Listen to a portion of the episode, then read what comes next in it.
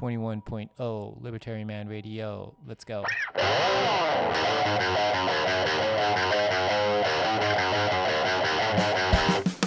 In the long run, we're all dead. Give me control of the nation's money, and I care not who makes its laws. Negative interest rates are the dumbest idea ever. The Federal Reserve is not currently forecasting a recession. Chancellor on brink of second bailout for banks. I've been working on a new electronic cash system that's fully peer-to-peer with no trusted third party.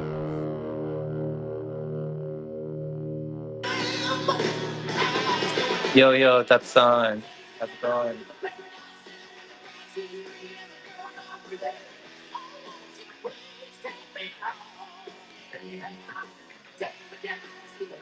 まあ、もうちょっとしたら始めますね。それまでは Paradise City をお楽しみください。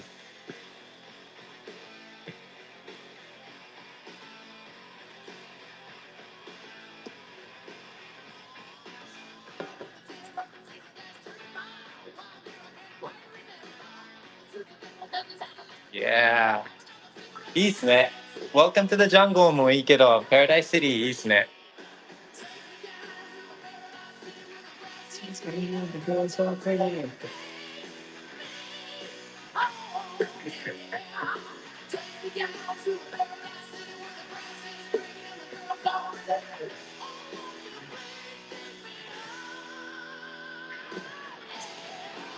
OK、 じゃあまず雑談で始めましょうか。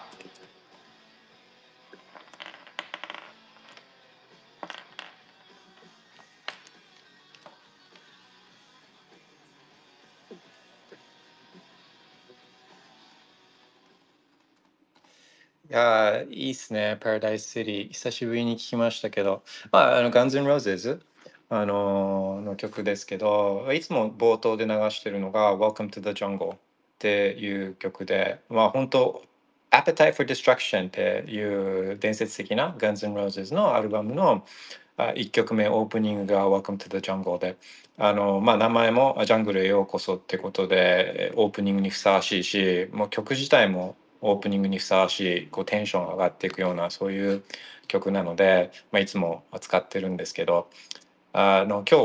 はそうですね、昼、もう昼休みですね。昼休みだからかちょっとあ皆さんランチ行ってるのか、あの Welcome to the Jungle 終わってもまだ人がいなかったんでにきょくめ行ったんですけども、にきょくめ流したのが Paradise City って曲で、これも Appetite for Destruction の中の曲で、このドラムのイントロ、印象的なドラムのイントロ、ドンチャンドンチャンから始まる曲で、まあ、これもめちゃくちゃいいですね。あの最高だなと思うんですけど。 OK、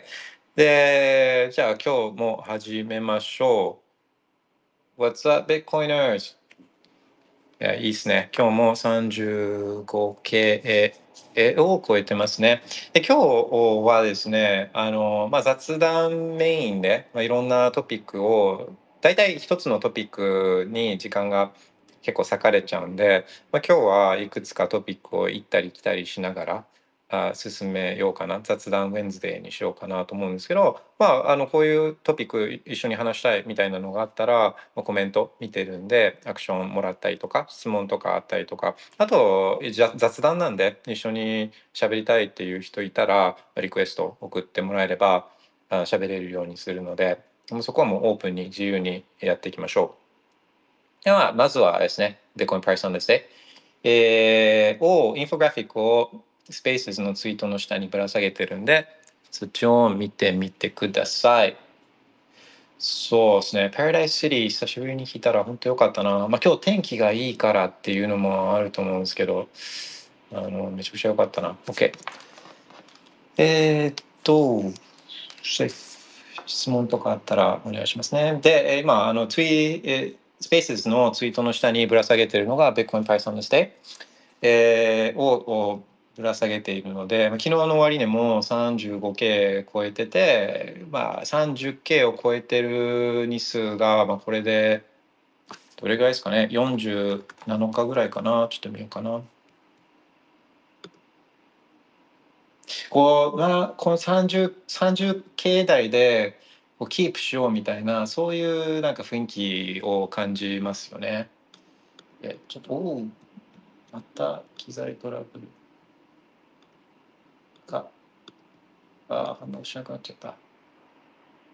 そうたま最近これよく起きるようになっちゃったんですよね。まあ自分 Mac MacBook Pro エムツー エムツー Max チップが搭載された MacBook Pro を使ってるんですけど、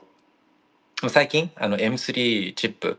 搭載の MacBook Pro があの、まあ、出てで、まあ、なんかその瞬間からちょっと調子が悪くなり始めて、まあ、偶然だと思うんですけど、でえ、まあ、Mac MacBook Pro で MacOS メインで使ってるんですけど、あの、まあ、Windows こうインフォグラフィックは Windows で作ってるんですね。で Windows を Parallels っていうソフトであのバーチャルなバーチャル環境で Windows、まあ、バーチャルでもないのか、そうだから Windows をあの Mac で Mac 上で走らせてるんですね、パラレルを使って。でそれがなんか最近その エムスリー Mac が出てからちょっと調子が悪くて、で今あ砂時計になっちゃった。ちょっとリスタートしますね。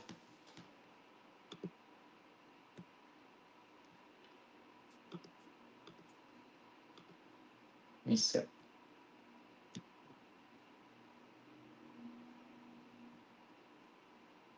そうで さんじゅうごケー を超えてて、で、まあ、今日上げたこの Bitcoin Price on this day のインフォグラフィックは、まあ、東京タワーがバックになっていて、でこれちょっとあの気づいてほしいというか見てほしいというこだわりは、えー、ちょうど東京タワーがにせんじゅうななねんのところにこう東京タワーが来てると思うんですね、中心が。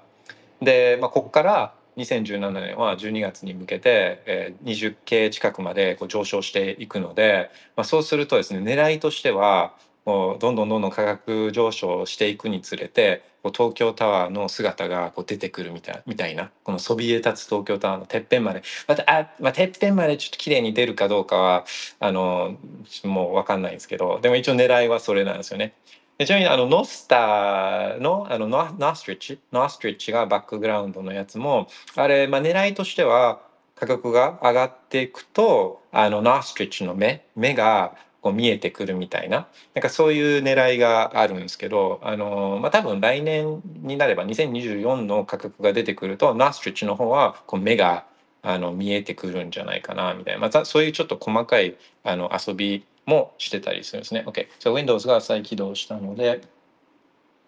まあ い, いくつかその Mac で Windows を走らせる方法、昔はあなんあれど忘れしちゃいましたなんて言うんでしたっけ、あの Mac にデフォルトで搭載されてた、えー、あの Windows を走らせる方法、あ Oh my god、えー、忘れちゃったな、なんだっけな、Oh somebody remind me、えー、っとバックドアじゃなくて、まあまあいいか、そうあの走らせる方法とかあいくつか試したんですけど、この パ, パラレルズは本当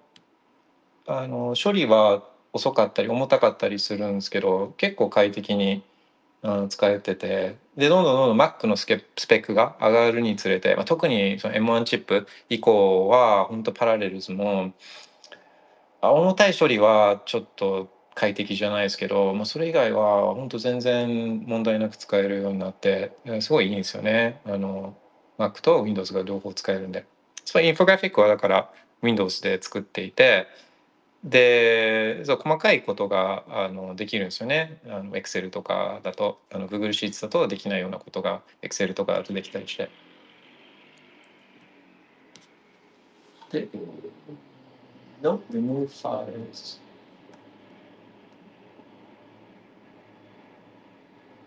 Okay, days over, days over サーティーケー は、うん、今年そう昨日でごじゅうにち、あこれもちょっとアップしとこうかな、これもちょっとアップしときます。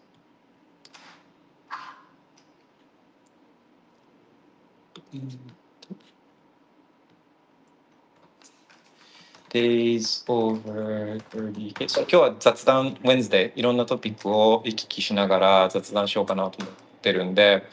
あのコメントリクエスト質問とかあったらアクションお願いします。あと喋りたかったら雑談ウェンズデーなんで一緒に雑談しましょう。Days over サーティーケー。そう、ごじゅう days。fifty days over thirty K in twenty twenty-three、あのー、ごじゅうにちですね。Okay. それはいいとして、えー、さっきエスイーシー の エスイーシー のファイリング、Bitcoin っていう単語を使った エスイーシー ファイリングの集計結果がまたロボットたちが集めてきてくれたやつがあるんで、それもちょっと共有します。今日はどんなのがあるのかちょっと見ましょうか。ちょっとどういう会社が今日ファイリングしてたかっていうのをチラ見して、その間にその間にインフォグラフィックも更新するというちょっと器用プレイを器用プレイをかまします。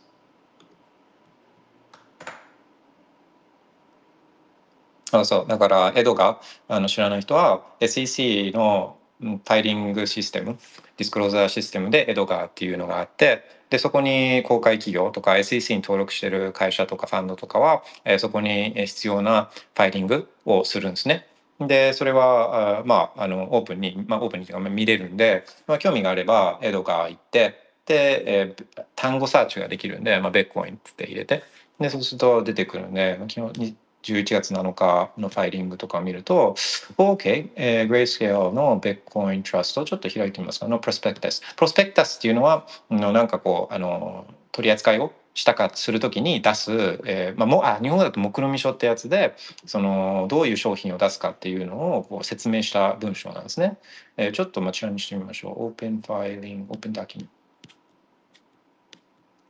これはでもあんま関係ないな。あとは例えば Bitfarms とかマイニングとかマイニング会社ですよね。うんと テンキュー Robinhood Markets、 あ Robinhood ね Robinhood はあのトレーディングのトレーディングプラットフォームで、えー、Grayscale ジービーティーシー Bitfarms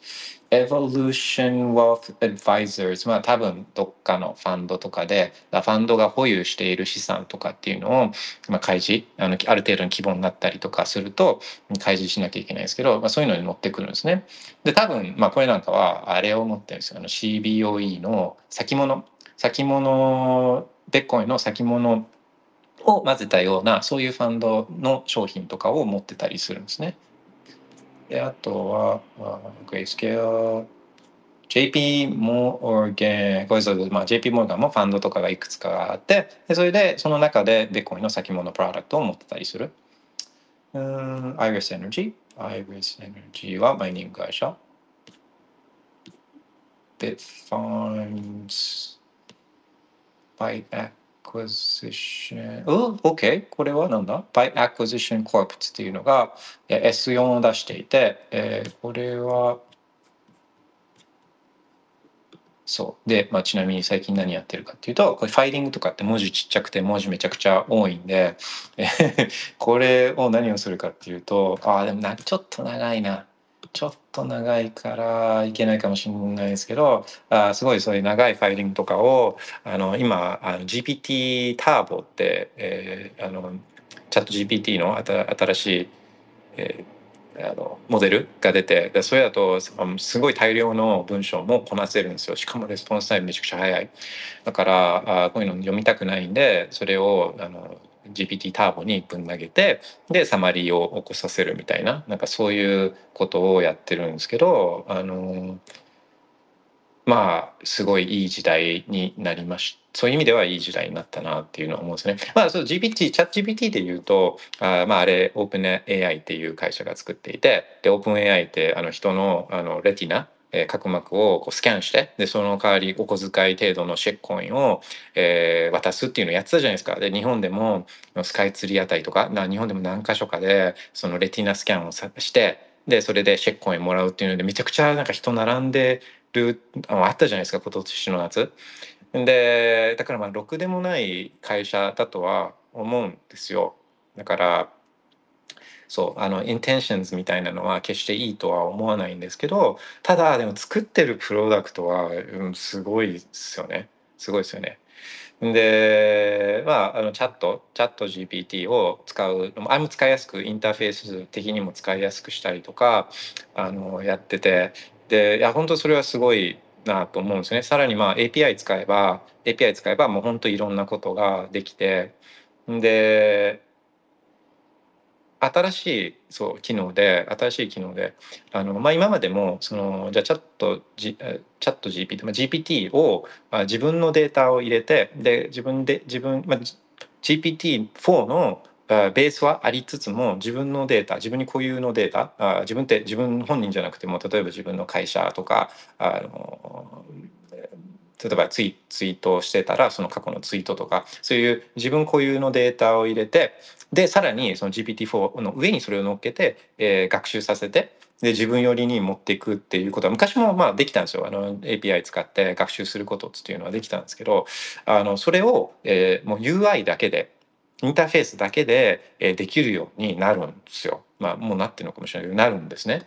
でそうすると例えば自分の使い方とかだとあ今までのツイート多分今もうよねんかんごねんかんぐらいよねんぐらいやってるのかな過去のツイートデータを全部ダウンロードしていてでこういう時はああ言ったあこういう時はああ言ったみたいなので ジーピーティーフォー を学習させると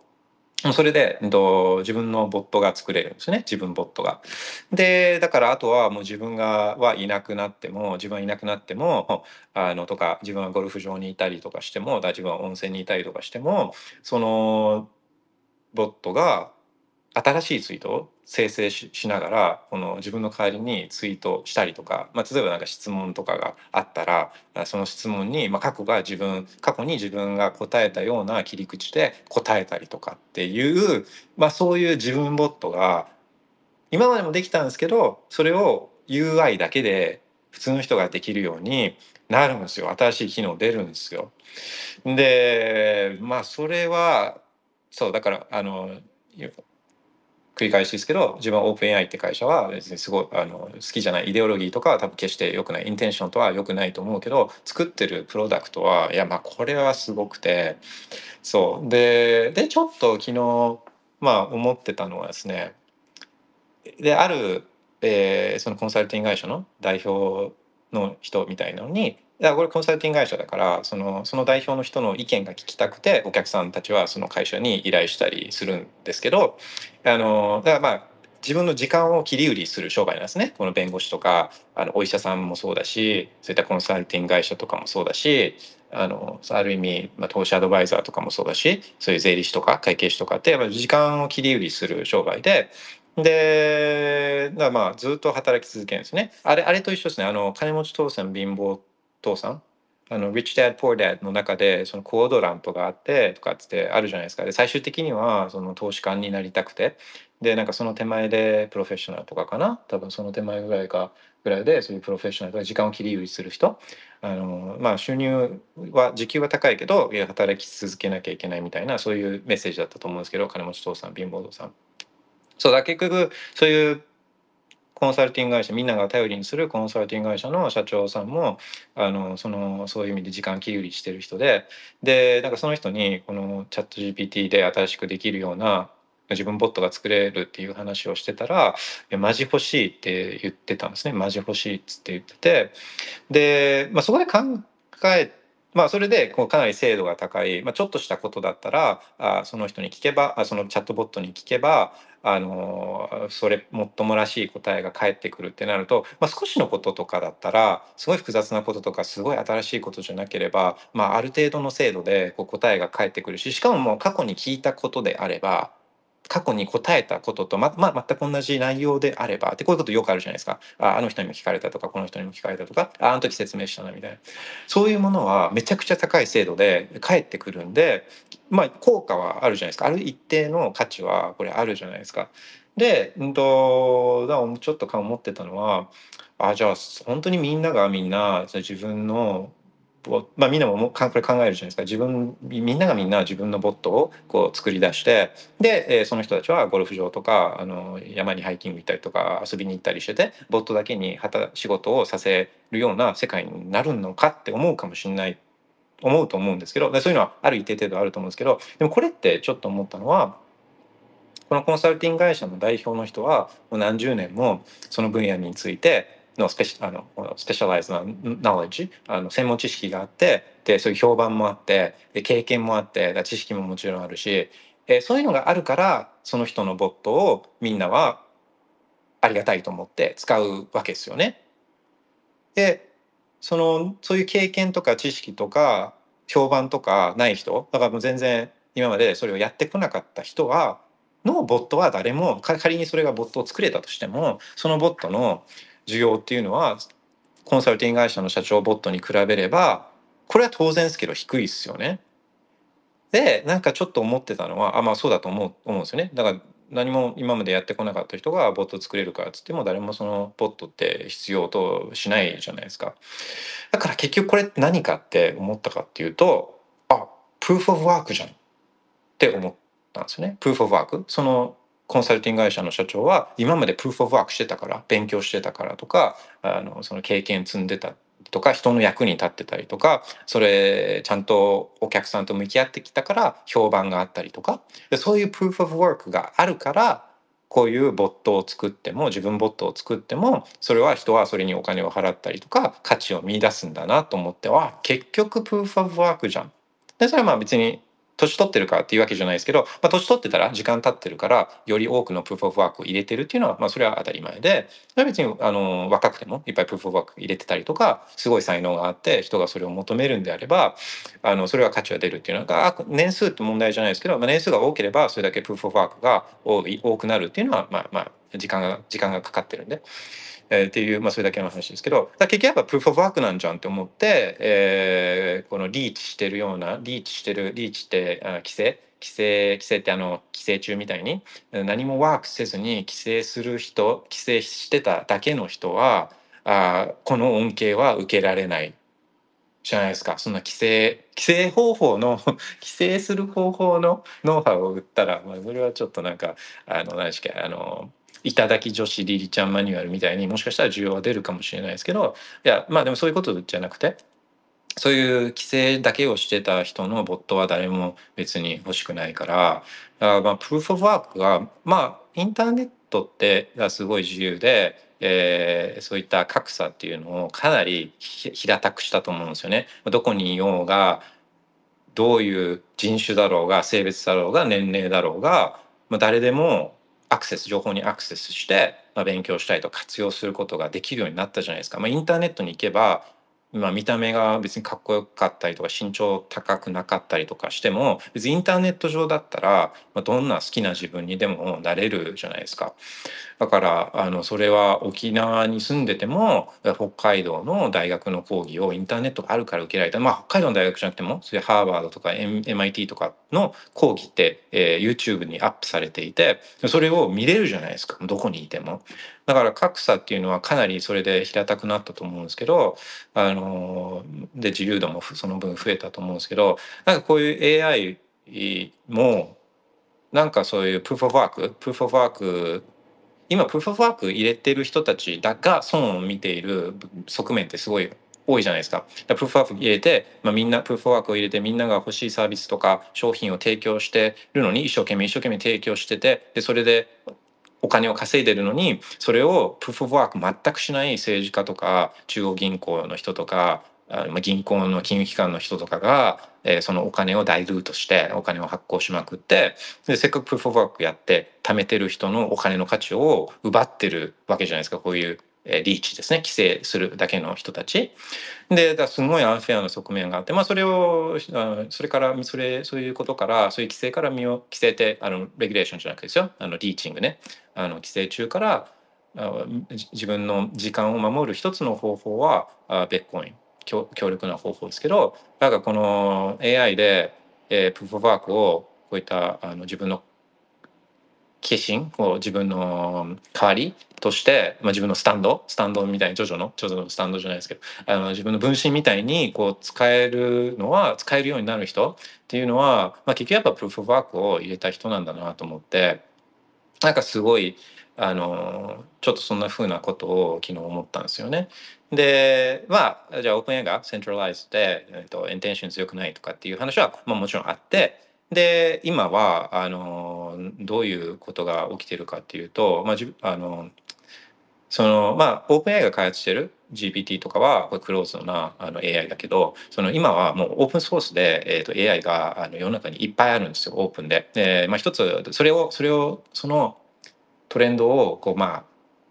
生んだのはあのメタ、Facebook のラマっていう、えー、のがきっかけだったって言われてるんですけどね。このラマを、えー、と出してオープンソースしたんですよ、あの Facebook が、あのメタが。でそれが結構すごい大きく開発とかをじゃあラマを使ってとかっていうのであのみんなオープンにやりだして、でこれらはその、まあ、ジーピーティー と本当遜色がないぐらいの精度まで、えー、来てるんですね。でまだそれは自分でやったり、まあ、やりちょっとやるのに技術的なハードルがあったりとかするから、だからまだそこまで、えーとまあ、普通の一般ピープルが目にするところまでは来てないですけど、もうオープンに出てるんで、これはモデルがモデルを作るのがすごいあのお金かかるんですよ。だから一つのモデル作るのにもう何億円とかつってかかったりするから、でもそれがモデルがあればあのそれにそれをちょっと学習させるってことは、まあ、これは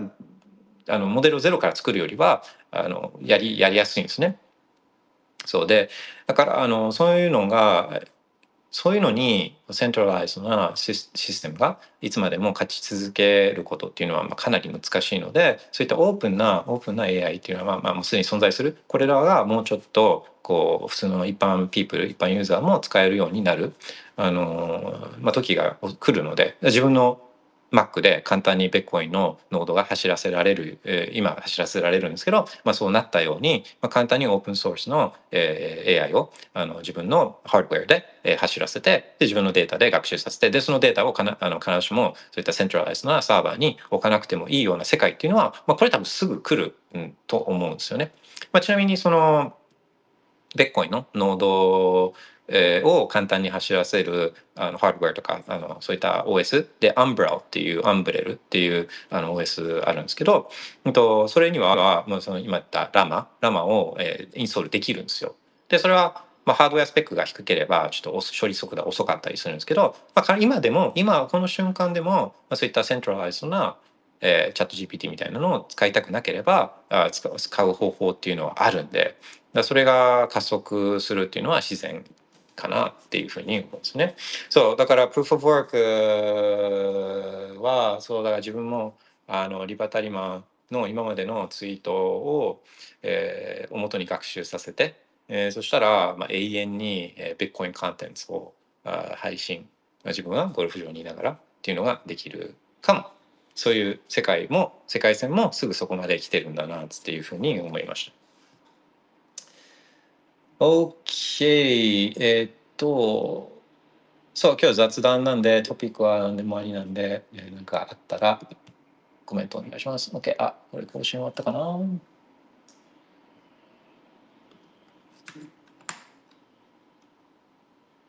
あれこれはなぜ更新されてないんだ。ああそうでえー、っと今日はああそうこれはまあちょっと大事かなって個人的には思ってるんで何回か繰り返して言っていこうとは思ってるんですけど、まあ、ライトニングあのベッコインでライトニングってあるじゃないですか。あもし喋りたかったらあの見てたりするんであのリクエストお願いします。でライトニングで、まあ、ベッコインをあの早く安く使う方法なんですけど、あのー、まあライトニングを本当に自分で他の人に依存せずにやるにはまあこれはちょっと大変だったりするんですね。自分のライトニングのノードが必要ででまあライトニングのノードやるんだったらそのオンチェーンでのコミットメントトランザクションってそのチャンネルを開く取引をあのオンチェーンでやらなきゃいけないから、そしたらまあ大体そのオンチェーンのノードも必要でみたいな。でそれを簡単にやるのがアンブレルアンブレルアンブレルがあればそのベッコインのオンチェーンもえー、ライトニングものノードもこれも簡単にできるんで、まあ、アンブラはすごいあのいい、いい、いいと思うんですけど導入として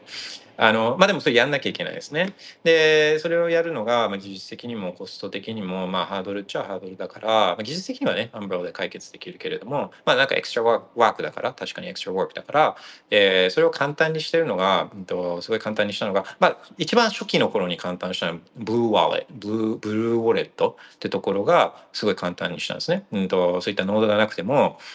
ライトニングで支払い受けたり払ったりすることができるっていうのをもう本当初期の頃にブルーウォレットやってて、でそれはそのサービスはブルーウォレットをあの閉じたんですよ、やめたんですよね、サンセットしたんですよ。でそれはやっぱカストディアルなんですね、カストディアルなサービスで、それはブルーウォレットが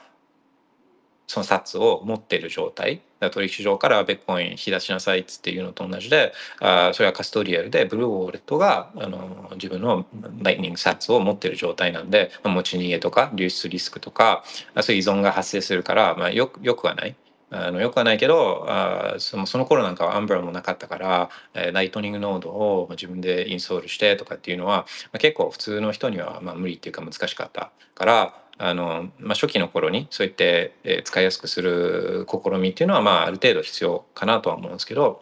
でブルーワレブルーワレがそういうのをやめて、で今みんな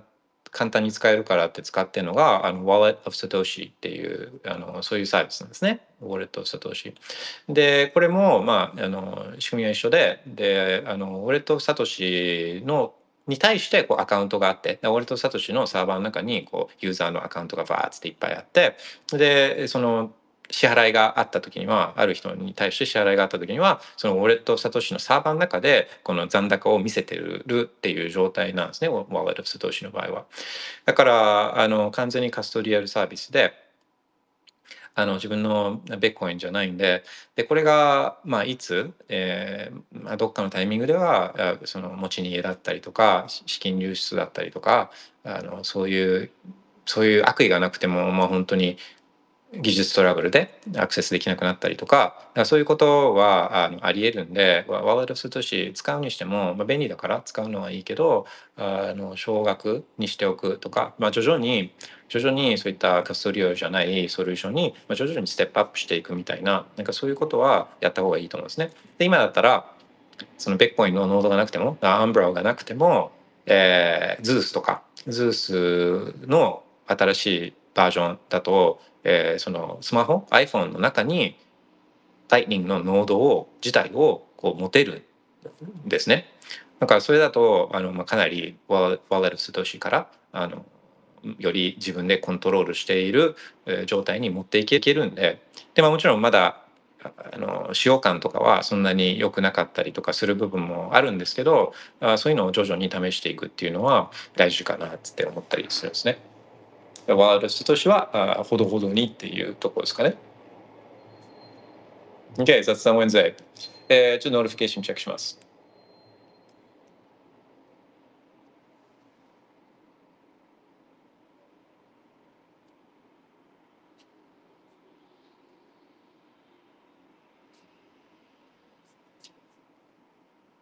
そうで、まあ昨日見たのがあのそう目に飛び込んできたのが「Oh my God what is this?」って思ったのが一つがこの Not, Not a shit coin っていう Not a shit coin っていうなんかトークンをあの日本の取引所でこう アイオー しますみたいなのが、まあ、あの目についちゃって、でなんかこう「えっ?」でうん、何って思ってみたら、まあ、ちょっと案の定なんだこれはって思うようなものだったんですね。でまああの要はこのトークンを買ってその売り出すんですね。売り出すのはそのナールシェコインってなんかホテルみたいなホテルみたいな宿泊施設とかを、まあ、おしゃれな宿泊施設を運営してるところがあのコインを売るんですね。でどこで売るかっていうと、えー、日本取引所 ジーエムオー だったかなあので売るんですね。で誰が買うかっていうとそのシェッコインが欲しい一般ピープルがコインをこう買うんですけど、じゃあそのコインって何ができるのっていうそういう話じゃないですか。でまあどうやらそのコインっていうのはあの買ってでそれをそれ自体それそのまま持ってるだけだと、まあ、別に普通のシェッコインあの何もできないコインだけど、だこれを使ってその宿泊施設に泊まることができると。その泊まるためにはそのシェッコインをステーキングするんですって。ステーキングロックアップ、要はロックアップして、そうするとそのステーキングした数とか、まあ、とかによるんだと思うんですけど、あのそれでいっぱくとかなんかできるみたい な, なんかそういう話でで、えー、でそのじゃあ泊まったらそのステーキングしたシェコインはどうなるかっていうと、いちねんロックアップされて、でいちねんごにはなんか手元に戻ってくるんでして、で手元に戻ってきて、でそしたらまたそれ使えるみたいな。だからそうするといっかいシェコインを買えば、これを永遠に止まり続けることが、それそれ以降は追加コストなく止まり続けられるみたいな、そういうやつなんですって。だからまあ、いちねんかんのうちにいっぱくぶんのシェッコインを買えば、まあ、これをずっといちねんかんにいっぱくっていうペースではこの止まり続けられるっていうものなんですけど、あのまず、えー、これシェッコイン持っててもその会社の株を持ってるわけじゃないんで、株主の権利はないんですね。絶対株主の権利はない。でまあこれはコンセプトとしてはみんなで共有しましょうみたいな。リゾートおしゃれなこのリゾートのをみんなで共有シェアしましょうみたいな、えそういうの書いてあるんです。いやちょっと一応確認しましょうか。えっ、ー、とねサイトのえー、っとサイトどこだっけな。これナラシェコインみんな見ました？これナラシェコインな、えー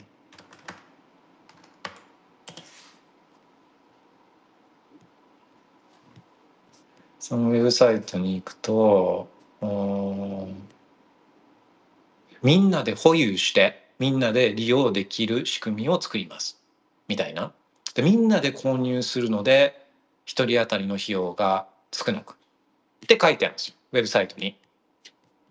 まあ、そうするとなんかこう自分もオーナーシップちょっとあるようなふうに思うじゃないですか。リート、リートっていう金融商品があるんですけど、それって部分所有なんですね。で、えー、とお金をまあみんなが出し合って、だからそうすると、えー、そのファンドがどっかでっかい物件を買いに行って、例えばホテルとかホテル買いに行って、でそのその持ち分を、まあ、リートファンドの持ち分を部分的に持ってるから、まあ、間接的にその物件を持ってるみたいな。これエクイリーが一応あるんですよ。エクイリーがその物件に対して。だからそういうイメージがあるじゃないですか。じゃあ自分もそのいっこ買うんだったらいちおくえんとかするから、でもそれは無理だから、じゃあちょっとあのひゃくぶんのいちでも所有権あったらいいなみたいな、自分オーナーになりたいみたいな、そういう、まあ、そういうなんか物件とか不動産、自分の土地を持ちたいっていう気持ちは本能的に人間っていうのはあるものだ、生物あるものだから、そういうロマンみたいなのはあるのは分かるんですね。だからそこにちょっとつけ込んでみんなで保有っつって、なんかそういう印象を受けるじゃないですか。でもそのシェッコイン持っててもこの物件 の,、えー、の所有権というのは一切ないです。一切一切ないで、えー、この会社はじゃあそれで、えー、売ったお金で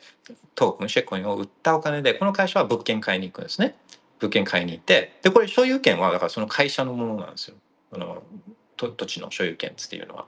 物件の所有権は。でこの会社には株主がいて、で株主は会社のオーナーだから、それが物件っていうのは最終的に株主が持ってるものなんですね。間接、まあ、会社を通じて。だけどトークンホルダー、シェッコンホルダーは何もあの持たないですね。何も持たない。で何があるかっていうと、えー、そのいちねんぶん泊まる分だけのシェッコンを買ったらいちねん泊まる権利があるんです。泊まる権利が。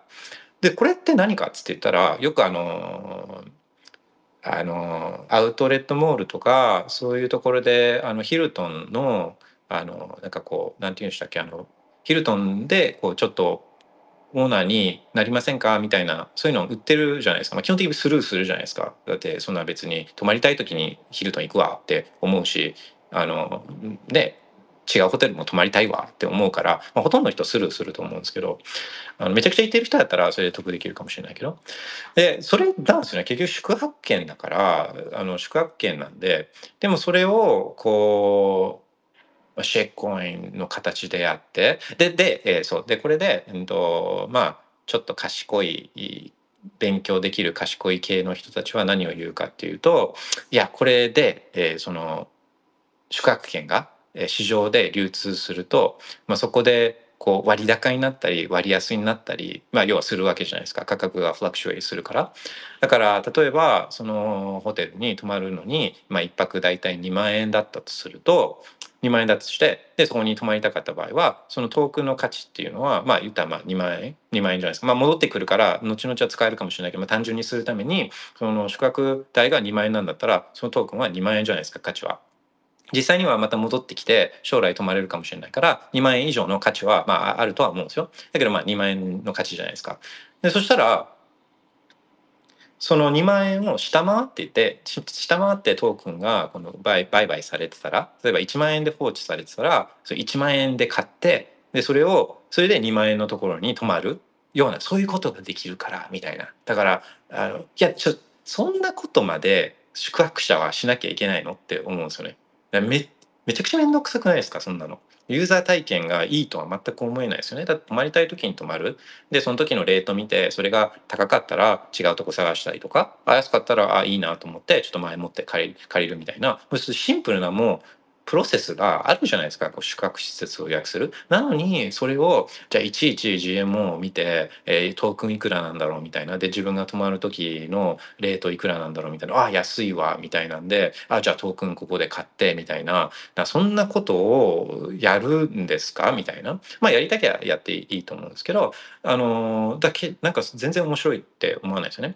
で宿泊施設ってだからそれでそれをすごい考えに考え抜いたこうアイディアだっつって言ってるんですけど宿泊施設とかにそんなところに知恵を使ってほしくないじゃないですか。もっとなんかこう綺麗にするとかあのか快適にしてくれるとかなんか料理おいしいの出してくれるとかそういうところに工夫しそういうところを考えてほしいのにどうやって一般ユーザーからお金を巻き上げてでいかにその恩恵を自分たち会社側が受けるようにこういかにでもそれを隠して、えー、このトークンみんなで所有しましょうみたいな所有権全くないのにそういった誤解を与えるようなちょっとロマンをくすぐるような言葉を使って、えー、そんなところにこう知恵を使ってほしくないって、まあ、自分は思ったりするんですけど、あのーまあ、ちなみにこの会社できて数年しか経ってない会社ぐらいですねにねんかさんねんぐらいかでどれ、どれだけトラックレコードがあるかも分かんなくてホテルなんか運営するのはめちゃくちゃ難しいわけじゃないですか。でそうですねまああのー、そういうのを分かった上でシェコインに手を出すのはもちろん自由だからあのそれはいいと思うんですけど、まあ、少なくともこう買う人っていうのはあこういう会社がどういう会社なのかとかこういうシェコインにどういう権利があるのかとかでこの会社が破産した場合は、まあ、会社が破産すると債権者、えー、っていうのがまず、えー、その貸してるお金とかあの買いか売掛金とかを回収してでその後にこのあの貸し借り貸し付けとかしてた人たちあの社債とか持ってる人たちが弁済されてで残りがあったら株主が回収できるんですね。でだから借金ない会社だったら株主はそういった土地とかをあの返してもらう土地とかを売ってでそれで弁済を受けることっていうのはできるんですけどこのトークンホルダーは何も権利ないかもしれないです。何も権利ないかもしれない。あのー、だからまあとかあとはサービス解約とかおそらくその約款にはあのその会社はサービスを解約とかあの変えることができますとかあとまあありあり多分あるだろうと思うのはこのトークンの供給量供給量を変える増やすことができるとかあとあるいは売り出しすごいいっぱいその会社はトークンを発行しといて売り出すのはちょびっとだけだから後からあのだいにかいだいさんかいみたいなんでどんどん売っていくみたいな。トークンをでこのビジネスモデルも普通は普通は投資家からお金を集めてで、えー、それでホテルを作っていいサービスを作ってでお客さん来てくださいじゃないですか。お客さん来てくださいででそれで、えー、儲かったら、えー、投資家にお金を返すっていうのが、まあ、普通のやり方じゃないですか。でもそれらやりたくなくて投資家とかに彼はお金はもらわずにお客さんからお金をもらってお客さんからお金をもらってそれでホテルを作っていこうっていうそういう魂胆ですよ。まああのー、そう人を騙さない限り人を傷つけない限りまあ自由にやっていいとは思うんですけど、あのー、買うシェコイン買う人はならシェコイン買う人は、えー、会社の財務諸表とか見てでもちろん当然だと思うんですけどこんな会社に依存するわけじゃないです。会社が破産した場合とか破綻した場合とかっていうのは、まあ、ホテルも当然ね泊まれなくなったりとかトークンは無価値になるわけですから、あのー、当然会社の財務体質と会社に依存していてだからそうするとその会社の情報代表とかメンバーとかもちろんそうだし、会社の財務情報なんかすごい大事なわけじゃないですか、こんなの。だから当然だと思うんですけど、それで ジーエムオー で売り出すときはそういったトークンのトーケノミクス、パンパメンタルズ、トークンこんなにこのトークンはパンプする要素ありますよみたいな、そういうことだけじゃなくて、あちゃんと会社の財務情報とかを開示する義務って義務というか開示するしますっていう心意気みたいなのって当然あるべきじゃないですか。だからそれ見ものっすよね。もしかしてないんじゃないですかね。あのそういった開示する責任が、うん、法律上ないからとか、まあ、開示してるんだったらまだちょっとあまあ開示した上で、えー、そういったシェコイン売るんだったらっていう部分はちょっとありますけど、いや開示とかもないんだとすると、まあ、本当そういう意味開示ないといや悪質悪質ですよね。開示がないと。だからあのそうそうそういう上で、えー、とやる分にはあのまあ自由なのかなととは思うんですけど、でも普通は。宿泊したい時にお金払って宿泊するのが一番いいじゃないですか、普通だったら。だからトークン買う理由って、まあ、当然、えー、みんながこのNot a shit coinをいいと思ってとか、その施設とかをいいと思って後々その持ってる自分のシェッコインの価値が上がることを期待して、えー、買うわけですね。だから、えー、この、この発行する会社シェッコインを発行する会社さん、まあ、どうかいいサービス、いい施設作ってくださいねっていう期待、期待があるわけですよね。でいいサービスでどんどん人を呼んでもらって、で自分が持ってるシェッコインをパンプしてくださいねっていう気持ちはあるからみんな買うんですよね。でこれって重き証券なんですよ、アメリカのルールで当てはめると。だからこんなもんこんなものはアメリカだったら、えー、真っ先に「あこれ証券じゃん」っつって言われるような類のそんなもんなんですよって、まあ、思うんですけどね。詳細は分かりませんけど、あのパッと見そんな感じですよね、これ。いやなんであの本当人を傷つけたりあの騙したりしない限りは、まあ、やってはいいと思うやっていいと思うんですけど、まあ、知恵絞るんだったら本当いい施設とかいいサービスとかあをやるのに知恵を絞ってほしいなって思うんですよ。でそれはあのその発行する会社だけじゃなくて、その取引所も本当そう で, で取引所もこんなことをやるためにこの取引所やってるんですかって思うんですよね。だっていやこれもこのホテルもその泊まりたいんだったらこのシェッコインを買えば泊まれるよじゃなくて、ベッコイン使いますよっていう、シンプルにベッコイン使いますよって一番あ誰も略奪できない、誰もインフレできない、一番最初の検証機能な検証可能な希少性の一番最もフェアなお金でグローバルに使われていて、で日本に来る旅行者とかもターゲットだと思うんですけど、そういう人たちだってベッコイン持ってるわけじゃないですか。だからいちいち円に変えて泊まったりとか、クレジットカードもこう為替手数料払って泊まってっていうことを海外の人たちはしてるんだけど、ベッコインだったら一切そういうもんないじゃないですか。為替手数料とかそういうのなくて、両替もする必要なくて。だそういう人たちがベッコイン使いますよって単純にすれば、こういったあの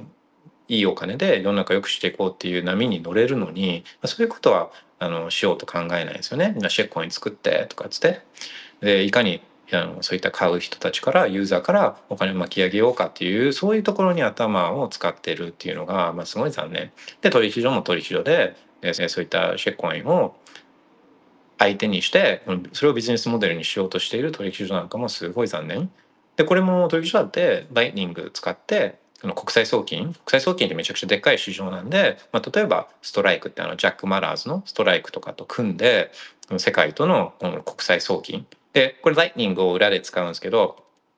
あの実際に送ったりユーザーが送ったりするのはこうドルとか円を国際送金している感覚で使えるんですね。これなんでできるかっていうと、まあ、例えば自分がひゃくドルをアメリカに送りたいっていう時は、アメリカにもすごいベッコインのすごい流動性高い市場ってあるじゃないですか。コインベースとかクラケンとかで、日本にも流動性ある取引所っていうのがあるじゃないですか。この、えっと、Bitflyerとかコインチェックとか、まあ、ジーエムオー とかで、だからもうほぼスリッページなし、この価格変動なしでひゃくドルとかっていうのはこの売買できるわけですよね。だから何が起きるかっていうと、例えばアメリカのユーザーがあそうか今のでだと自分がアメリカにひゃくドル送る場合は、えー、日本自分ユーザーの体験としてはひゃくドル送るっていうことをやるんですけど、裏側では何をやってるかっていうと、ひゃくドル分のベッコインを例えばBitflyerで、えー、買うんですね。でそれをライだスリッページひゃくどだからほとんど起きないですね。スリッページはほとんどなくて、でそれをライトニングを通じてアメリカにピュッつって送るんですね。でライトニングだから手数料ほぼゼロというか、まあただでそこにチャンネルがあれば送金手数料ただで、でそのセトルメントファイナリティももう一瞬じゃないですか。だから一瞬でピュッつってアメリカにそのひゃくドルぶんのライトニングサッツがいって、でコインベース側でそのひゃくドルぶんがまたコインベースで今度はライトニングサッツからこのドルに変変換されるんですね。でこれもスリッページがほとんどない。だそうするとこの秒でトランザクションフィーゼロで、えー、ひゃくドルをユーザー体験としてはひゃくドルをアメリカに送るっていうこういうサービスが成り立つんですよ。でこれは今だとできないじゃないですか。普通のトラディショナルファイナンシャルレールズを使ってるともう送金手数料だけでこうなんかにじゅうドルとか取られちゃうから、あそんなそういうビジネスですよ。超でっかいビジネスなのに、そういうことを例えば Transferwise と組んでやるとか、あのそうストライクと組んでやるとか、そういうことをできるのにそういうことをやらないじゃないですか。あのすごい簡単なシェコインを上場させてみたいな、あもう本当残念ですよね。本当残念。OK、 それが、まあ、奈良シェコインの話でした。今日ちょっと雑談なんで、えっと、なんかコメントとか、アイディアとかあったらアクションお願いします。そうっすね。で、まあ、あと昨日、あの、まあ、今日はじゃあ、あと一つぐらいのトピックにしますか。あの、アイディアがなければ。昨日もう一つ、まあ、昨日これはもう分かってたことなんですけど、あのコロナの時 の, あのコロナ融資、えー、っていうので、まあ、何兆円と何百兆円とかかな、もう本当にすごい金額のお金がこういった個人事業主含めた企業にこの貸付担保なしとか利息なしとかあので貸付されたんですね。でそ の, その個人版個人のバージョンがあのごまんえんの給付金なんですけど、個人はあと家族ひとり、えー、ひとり当たりごまんえんもらったじゃないですか。であれ の, このビジネス版企業版があったんですけど、それはえっ、ー、とまあそれもいくつかあったんですよ。あの給付金っていう形で返さなくてもいいやつでこうバンっつって、えー、もうひゃくまんとか単位数百万単位でこの会社はもらったりするのもあるんですよ。でそれにプラスしてこの貸付というか借り入れのがあったんですよ。借り入れ制度でこれはもう本当担保なし、普通は担保出さなきゃいけなかったりとか保証人つけなきゃいけなかったりとかして、あとはまあ利息利息も普通はつくついたりして、でそれがないないないローンがあったんですね。コロナ融資っていうのが、でこれが何百兆円とかつっていうのがあのローン貸し付けされて、でその焦げ付きが、まあ、今の時点で、えー、このいっちょうえんぐらいになるんじゃないかっていう試算が出てて、まあ多分こういうのってどんどん膨れ上がっていくじゃないですか。あのオリンピック開催費用とかあの万博費用とかと同じように。そうでだこれはもう全部回収不能ですね。あの担保とかもないし、あの保証人とかもないから。そうするとこれフリーマニーっていうか、この借りた人たちっていうのはまあもらったようなものじゃないですか。だから個人はごまんえんとかでやったーつって思ってるかもしれないけど、そういったビジネスのところにはもうもっとすごいジャブジャブジャブジャブお金があのばらまかれたんですよね。でそれはそうで、まあ本当にそのそれそのその時代を借りる側から生きた人からなんかは分かると思うんですけど、本当クレイジーだったんですよ。でまあそういう銀行とかもこういったコロナ貸付とかしてたんですけど、まあ、みんな、えー、とよく言ってたのが、えーとえー、金融公庫、えー、のなんだ正式名称が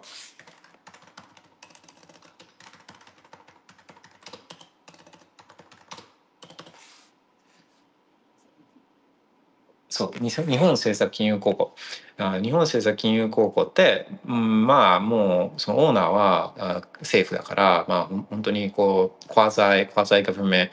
えー、インスファイナンシャルインスティテューション、もう国営の金融機関みたいな、普通だ普通の民間の銀行だったら貸さないようなところとかに対してこの貸したりとかしてるところなんです。金融機関なんですね。でそういうところに、まあ、みんな駆け込んでこう借り入れをしていて、で本当そうコロナの間とかはあもう列ができちゃうぐらいだから、そこで働いてる人たちはまた大変だったんでしょうけど、でもそれってもう国策で国の政策で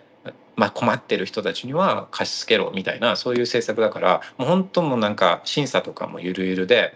でまあ本当にもう、でもその働いてる側も審査なんかしてられないじゃないですか。でしかもその大義名分が救済しろだったら、なんか一一個一個普段だったら普段だったらあこれはちょっと貸し倒れになっちゃう、あの返済の能力がない会社だから貸すのやめようっていうような、そういう予診判断とかを、まあ、普通だったらしてたとしても、そういったもうカオスの状態、もう一日でも何百人も来るし、まあ、とりあえず上司とかも「まあ、貸せ貸せ」っつって言ってたら、まあ、貸すじゃないですか。そうで、えっと、審査ゆるゆる状態で、まあ、貸しまくってたんですよね。で借りる方も困って、困ってなくても、だって利息なしで借りれるんだから借りなきゃ損なんですよ。借りなきゃ損で借りなきゃ損なのは、まあ、使い道なくてもとりあえず借りとけば困った時に使えるからっていうんで借りといたら、ああまあ何かあった時に使えるなっていうのもそうですけど、国はお金ないから、これって全部その国債から来るわけですよね。国債とか税金とかから来るわけで、結局お金のマニ、マネーサプライが増えて、あお金がすってすってるわけなんで、新しくお金をお金がするってことはいち単位あたりのこうお金の価値は下がるから、だったらもうその自分の取り分っていうか、もらえるものはもらっとかないとダメじゃないですか、あの価値下がるから。だからっていうので、もうみんなあの借りなくてもいいような会社とかも当然ですけど、みんな借りなきゃ損つって言って借りてたような状態なんですね。うん、でそれがあの、まあ、そういうところはあのもともとお金があるから返せるかもしれないけど、その借りる条件の一つが業績が良くな業績が悪い影響をコロナによって受けたっていうのが借りる条件の一つになってたから、借りてる人たちっていうのはもともと業績が良くないところっていうか、コロナになったから業績悪くなるところっつって、もともと体質的に問題があったりとか、まあ、するところが多いんですよね。そういうところなんかはあのまあ返す能力ないんで、えー、とりあえず借りパクですよね。借りパクしてもう終わり。うん、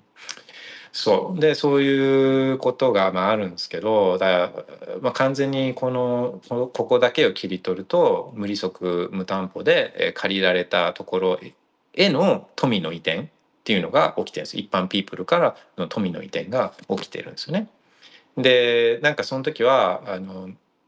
必要とね、なんかこうあ困ってる人たちを助けるのは当たり前とかっていう発想でそういった政策をしちゃうと、そういったあ、まあ、今みたいなこう悪影響みたいなものが起きるんですけど、その今、まあ、ホテルの流れでいうとあホテルなんかはまさにそうなんですよね。でこれもコロナの間とかはあ観光客がいなくなったから、誰もホテルに泊まらないから、この人たちがわーわー困った困ったっつって言って、でそしたら国はそのホテルとか宿泊施設にこうバンバン補助金を出したんですね。で当然それ詐欺みたいなのが出てきて、こう エイチアイエス の関連会社なんかはあのその詐欺って、えー、申告をあの嘘の申告をしてそういった補助金をもらうなんていうようなこともしたんですけど、まあ、結局ですね、その宿泊施設とかある一産業を優遇すると、まあ、そういったところで、まあ、みんなそれをやりだすわけじゃないですか。だからホテルやったら補助金が下りたりするから、じゃあホテルやろうとか、えー、まあそういう過剰投資をこうどんどんどんどんしていくと、いっぱい宿泊施設なんかできて、でそういったコロナみたいな時にはいっぱいできちゃったから、そういった観光客を優遇した結果、いっぱいホテルとかが過剰にできちゃったから、そういって苦しむ人たちが多くなっちゃって、結局またそういう人たちに対して手当てをするみたいな。だからこうある一つの産業とかをこの優遇しちゃうと、まあ、そういった winners and losers を作っちゃうと、その意図せぬ影響っていう形でこう出てくるんですよね。だからなんか本当にそういうのは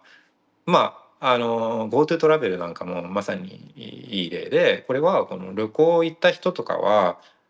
とか、その旅行旅行観光産業の人たちはこれで良かったけど、その旅行行けなかった人とか行ってない人とかはこの恩恵を受けていなくて、これはだから旅行行ってない人たちからこの観光産業への人たちへの富の移転なんですよね。それが富の移転がダメってわけじゃないですけど、それをこの一部の人たちがあこの人たちは優遇しようとか、この人たちは優遇するのやめようとかって決められる状況っていうのが、これはまあ不公平ですよね。やっぱり不公平、うん、ってなんか思ったりするわけですよね。だからまあまあだからこれって一人の人が見てて、まあ、結局全部それってその補助金にしてもどうやってやるかっていうと、税金とかだと税金とかだと取られるのはすぐ分かるから嫌じゃないですか。みんな怒るじゃないですか。いやじゃあ今働いた給料から じゅっパーセント を観光産業に割り振りますとかつって税金として取って環境産観光産業に渡しますとかって言ったら、もうみんなノーノーノーノーって言うじゃないですか。多分旅行行ってる人たちもそれはノーって言うじゃないですか。いや絶対嫌だっつっててふざけんなっつってなると思うんですね。だからそれはやらないんですよ。とかさっきの潰れそうな会社、コロナで潰れそうな会社の人たち助けるのは必要ですよねっつって、必要だと思う、必要ですよねとかっつって、だったら給料から じゅっパーセント 税金で取って潰れそうな会社の人たち、もう今までも赤字だった会社たち、もうゾンビ企業に渡しますとかっつって言ったら、みんなノーって言うじゃないですか。絶対ふざけんなっつって言うじゃないですか。で、うんと、だからそうはやらずに何をやるかっていうと、だからお金をするんですよ。税金はっていう目に見える形では取らずに、お金の量を増やして国債発行して中央銀行に買わせて、で国にはお金が入るから、その国お金を国はそういった観光産業だったり潰れそうな会社にこう渡すっていう。だからそう、そうすると実際はこう富奪われてるんですけど、ステルスにやられるから、まあ、気づかないから、だからあの誰もまあ文句は言わないみたいな、そういうのがあのいいとは当然思えないですよね。だからいいとは思えないんで、で、でも普通の人はそれ守る方法、自分をそこ、それから守る方法っていうのがすごい少なくて、そのうちの一つの強烈な方法、強力な方法っていうのがビットコインっていう、まあ、そういう話ですよね。